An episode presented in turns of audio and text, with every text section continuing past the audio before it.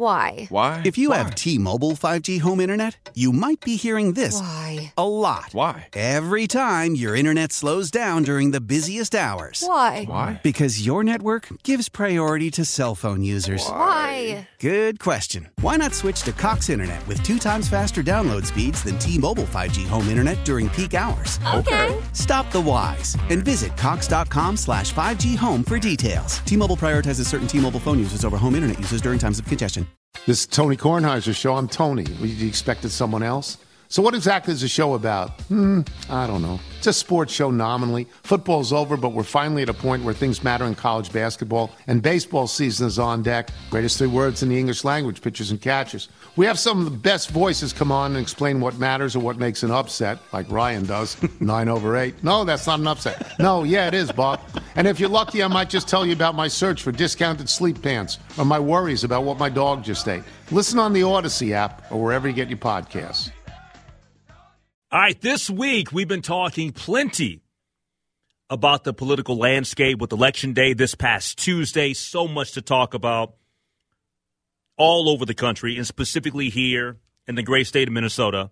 And I said I wanted to get on former state senator Jeff Hayden, who's got uh, his finger at on the pulse at all times politically and does an amazing job of being an analyst um, across the board on both uh, radio and television. And he joins us now on the um, John Schuster Coldwell Banker Hotline. First off, Mr. Hayden, how you doing this evening?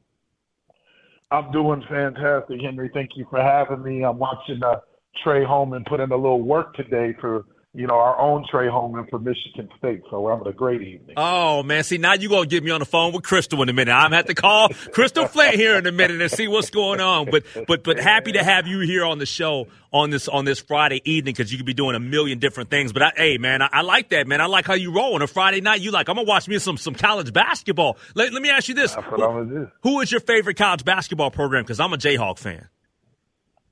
Uh, you know, uh, I, you know, I'm always going to make sure that I stay with the Gophers. I'm from, I'm, I'm, I'm from, uh, I'm, I'm from here. But at the same time, you know, I always like the Carolina Tar Heels. Um, you, you know, I, I, I, I gotta, I gotta say Duke is, is, is at the top. Though I know most people don't like Duke, but I, I certainly. Uh, uh, like like like those two schools in North Carolina. No question about it. All right, let's get into what has occurred here uh, this past week, and I want to start with just you know, usually midterms, uh, there's a dramatic shift in power from one political party to the next. Um, not the case this year. Uh, the Democrats uh, across the country uh, exceeded expectations when everybody expected a quote red wave. Why do you think that that was the case? Yeah, you know, um, all the models, all of the polling and, and history told us that the, you know, the president's party in the first term loses a tremendous amount of seats, not only national but the, but in the legislature. But there were two there were two times since World War II. It was right after the Clinton impeachment that the country thought that the Republicans had went too far, and right after 9/11, in which the country came together and supported George Bush. This time, I think that what happened was the Roe v. Wade decision really woke up a lot of people, not only not only just women, uh, but also people of color and people who cared about democracy and this like rolling back hard fought rights that people um, uh, have fought for, and for the for the Supreme Court, the Trump Supreme Court, to just the first thing they did out the gate was to roll that back. Um, I think people started to see that. The other underlying issue that I think a lot of people didn't talk about was the January 6th insurrection, Mm. in which we got very close to people taking over and having a coup d'etat in this country.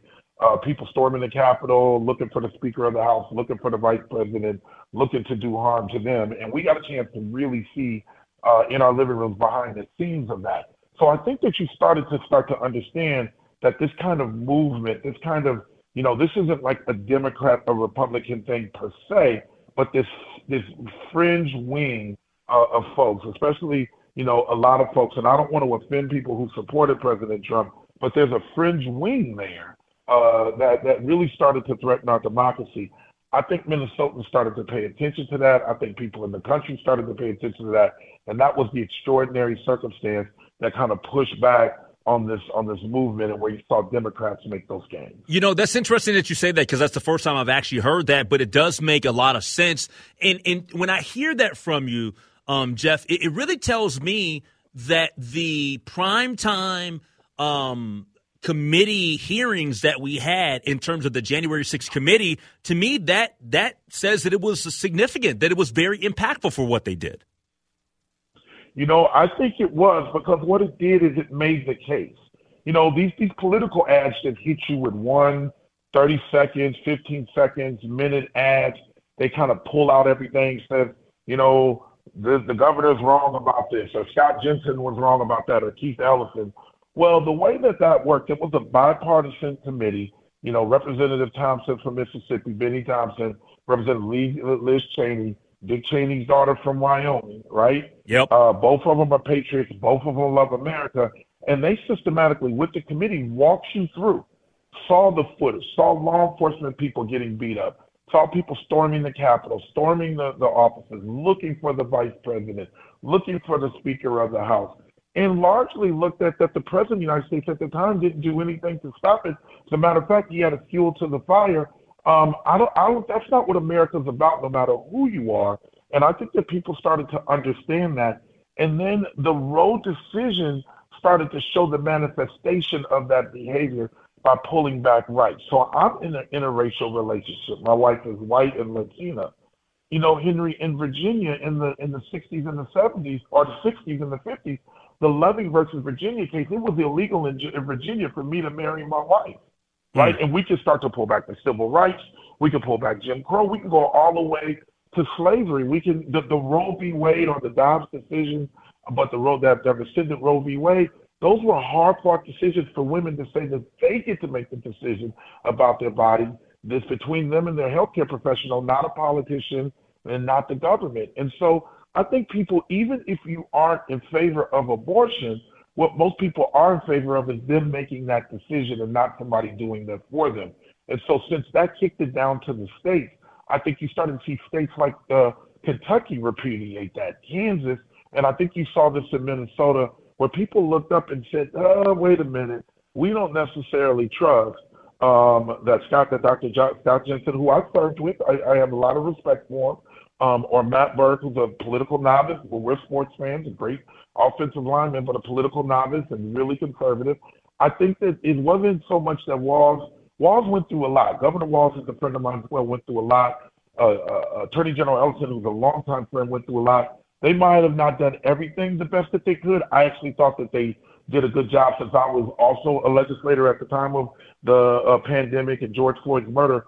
But I think that they trusted less that uh, uh, Matt Birk and, and Dr. Jensen and others can do it, especially representing a part of the Republican Party uh, that looked like it wanted to repeal rights away, which leads to our democracy uh, going away for a lot of people. Talking to former member of the Minnesota Senate, Jeff Hayden, here on the Lake Show on News Talk 830 WCCO. He's joining us on the John Schuster Coldwell Banker Hotline. So let's get into Governor Walz. What worked, in your opinion, or was the main reason or, or main reasons that folks said that Governor Walz was worthy of reelection? Well, you know, the one thing about Governor Walz is that, um, and I, you know, once again, I served with him. He he he makes a decision and he owns this decision. None of us in our lives, and people are fooling themselves if every decision that they make is the right decision, right? You take in the information that you have at the time, and you go out there and you do the best that you can. Um, what Governor Walz did through two extraordinary circumstances, a worldwide pandemic and the murder of George Floyd, either one of them that he started, he had to go out and make decisions on how to keep this state safe. And some of those things in hindsight, I'm sure uh, he would have done differently. Uh, but at the time, with the information that he had, he did the best job. We all did that served in the legislature, did the best job. So it's easy to Monday morning quarterback. I think people understand that. I think people understand that Governor Walz is a straightforward. He's a he's a he's a working class person. He was a command sergeant major in the National Guard. He was a football coach. Uh, he's a teacher and educator, him and his wife Gwen. And I think that ultimately, even if you didn't like some of his policies, even if you thought that some of the things he did was a little too much, the mask mandates or maybe closing down the schools, I think what they see is that he made the decision based on science.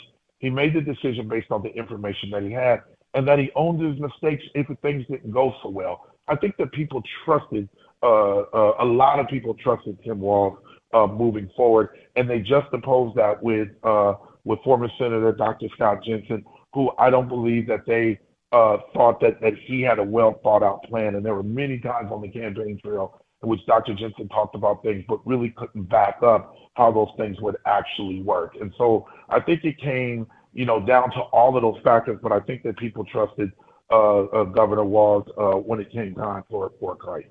You know, Jeff, one of the things that, and I've harped on this all week long, um, and I don't think that there's any perfect candidate, right? We there, we, you know, just like human beings, there's no perfect person. We all got flaws. But I thought that there was some very serious miscalculations by Republicans, um, not just nationally, but it, but let's just stick strictly here in the great state of Minnesota because you mentioned, you know, the political ads, right? And and one of the things that was always being harped on was lawlessness and crime and and and and all of this stuff that was being thrown at um, the Demo- uh, the Democratic uh, Party.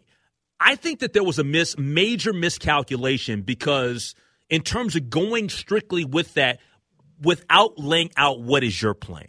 When we start talking about getting more police officers hired, what is the plan? When you talk about reducing crime, what is the plan? And I don't think that any member of the GOP was able to articulate for all of us as voters what their plan was. Uh, I think you're right. I think that it's easy to say what the problem is. It's much harder to say what the plan is to fix it, right? I think that you find communities that are stable, that have great housing, that have great schools, have less crime, right? And I think that the communities in our state and in our city that don't have those things have more crime, right? Yep. I think that the idea of having fleshing out what that crime and safety conversation is, it's law enforcement, it's community-based uh, interrupters, disruptors, mental health facilities. But beyond that, it's the condition. I just got off the phone with the state representative, um, and I'm not going to say her name because you know I want her to be able to articulate her plan. But one of the things that she was saying is that um, in Minneapolis, in Minnesota, we're 19% home ownership. We're we're close to the 80% for white Minnesotans, right?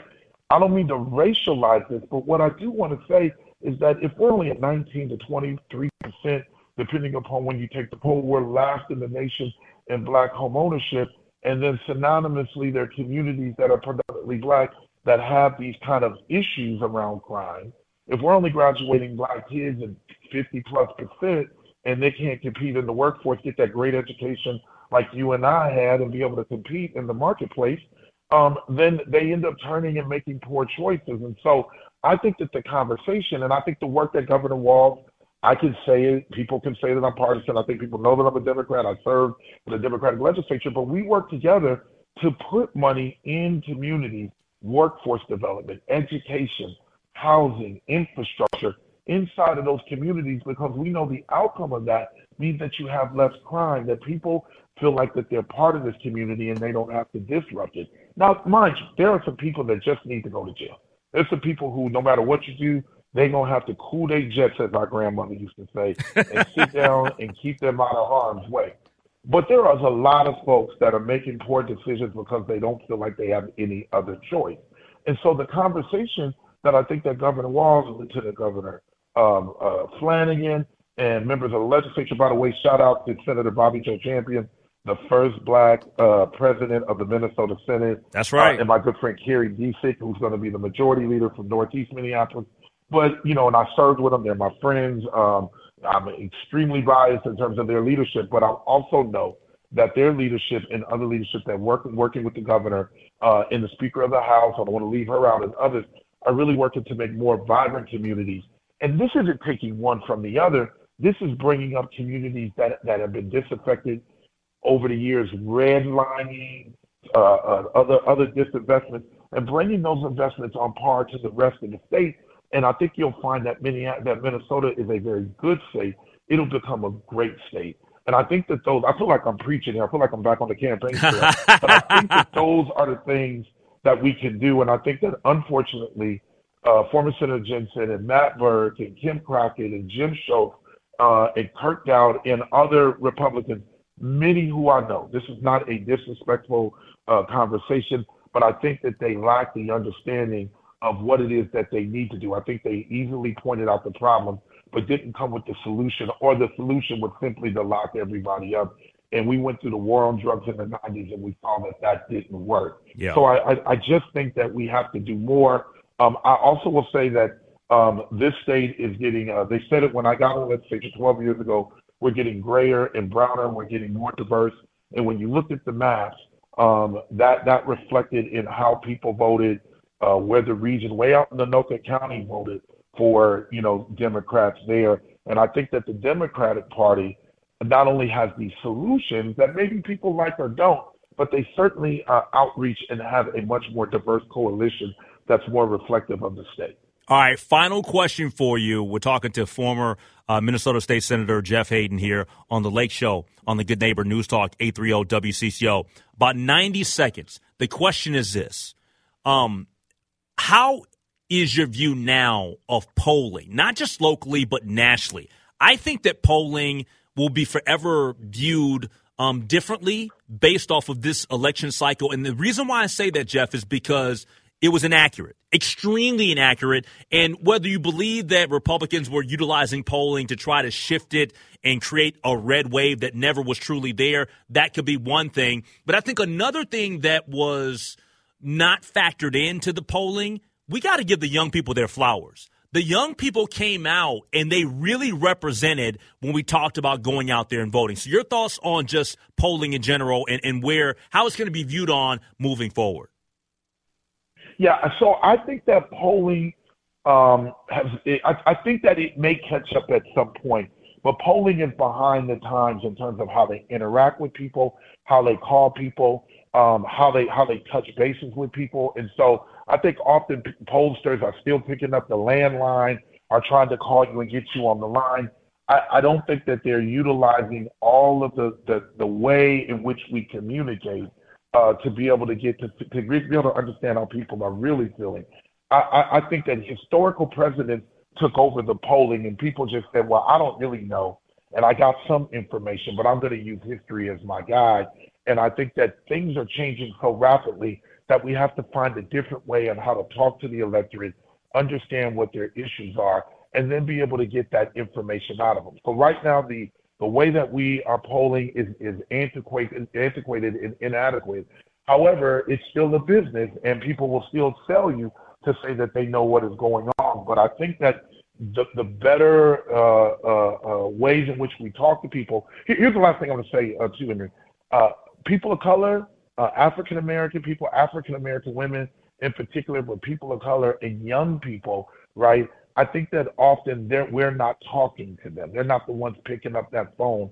And so the more that we can get into communities to where people are and have a conversation with them, that is that is richer than are you going to vote for A or B, but really start to understand how they feel. And you can extrapolate from then who's the candidate that they're more likely to support. I think that that's going to be the way that we poll in the future. Jeffrey Hayden, ladies and gentlemen, give him a follow on Twitter at Jeffrey Hayden as long as Twitter's still a thing, because it could be uh, it yeah, could be extinct. that thing can go away too. Who knows what's going on? These guys got a little bit too much money. They got a god complex. So, I know. Uh, so I think at some point that thing may have to start over again too. Yeah. But but at any rate, listen, brother, you are doing a fantastic job. Anytime uh, that you want me on the show or anything I can do to help you, let me know. I appreciate that. Hey, Jeff, uh, best uh, to you and continued success, my friend, and we'll talk to you soon. I, pre- I appreciate that. Big shout out to Van Hayden. He's listening to you while he's doing a movie. My cousin out uh, out in Atlanta, he listens to you every day. Oh, all right. That's what I'm talking about, man. We're doing big things here. Thanks again. Jeff yes, Hayden joining us here Thank on the you. John Schuster Coldwell Banker Hotline. Why? Why? If you Why? have T-Mobile 5G home internet, you might be hearing this Why? a lot. Why? Every time your internet slows down during the busiest hours. Why? Why? Because your network gives priority to cell phone users. Why? Good question. Why not switch to Cox Internet with two times faster download speeds than T-Mobile 5G home internet during peak hours? Okay. Stop the whys and visit cox.com slash 5G home for details. T-Mobile prioritizes certain T-Mobile phone users over home internet users during times of congestion.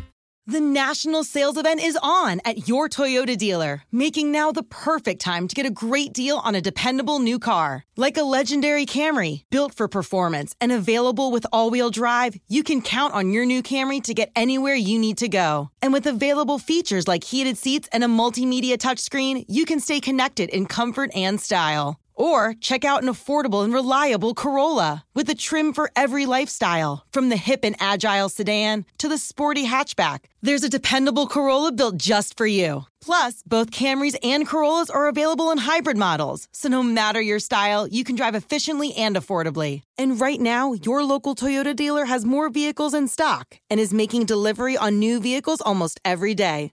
So visit your local Toyota dealer and check out amazing national sales event deals on Camrys, Corollas, and more when you visit buyatoyota.com. Offers end April 1st. Toyota, let's go places. This is Tony Kornheiser show. I'm Tony. You expected someone else? So, what exactly is the show about? Hmm, I don't know. It's a sports show nominally. Football's over, but we're finally at a point where things matter in college basketball, and baseball season is on deck. Greatest three words in the English language pitchers and catchers. We have some of the best voices come on and explain what matters or what makes an upset, like Ryan does. Nine over eight. No, that's not an upset. No, yeah, it is, Bob. And if you're lucky, I might just tell you about my search for discounted sleep pants or my worries about what my dog just ate. Listen on the Odyssey app or wherever you get your podcasts.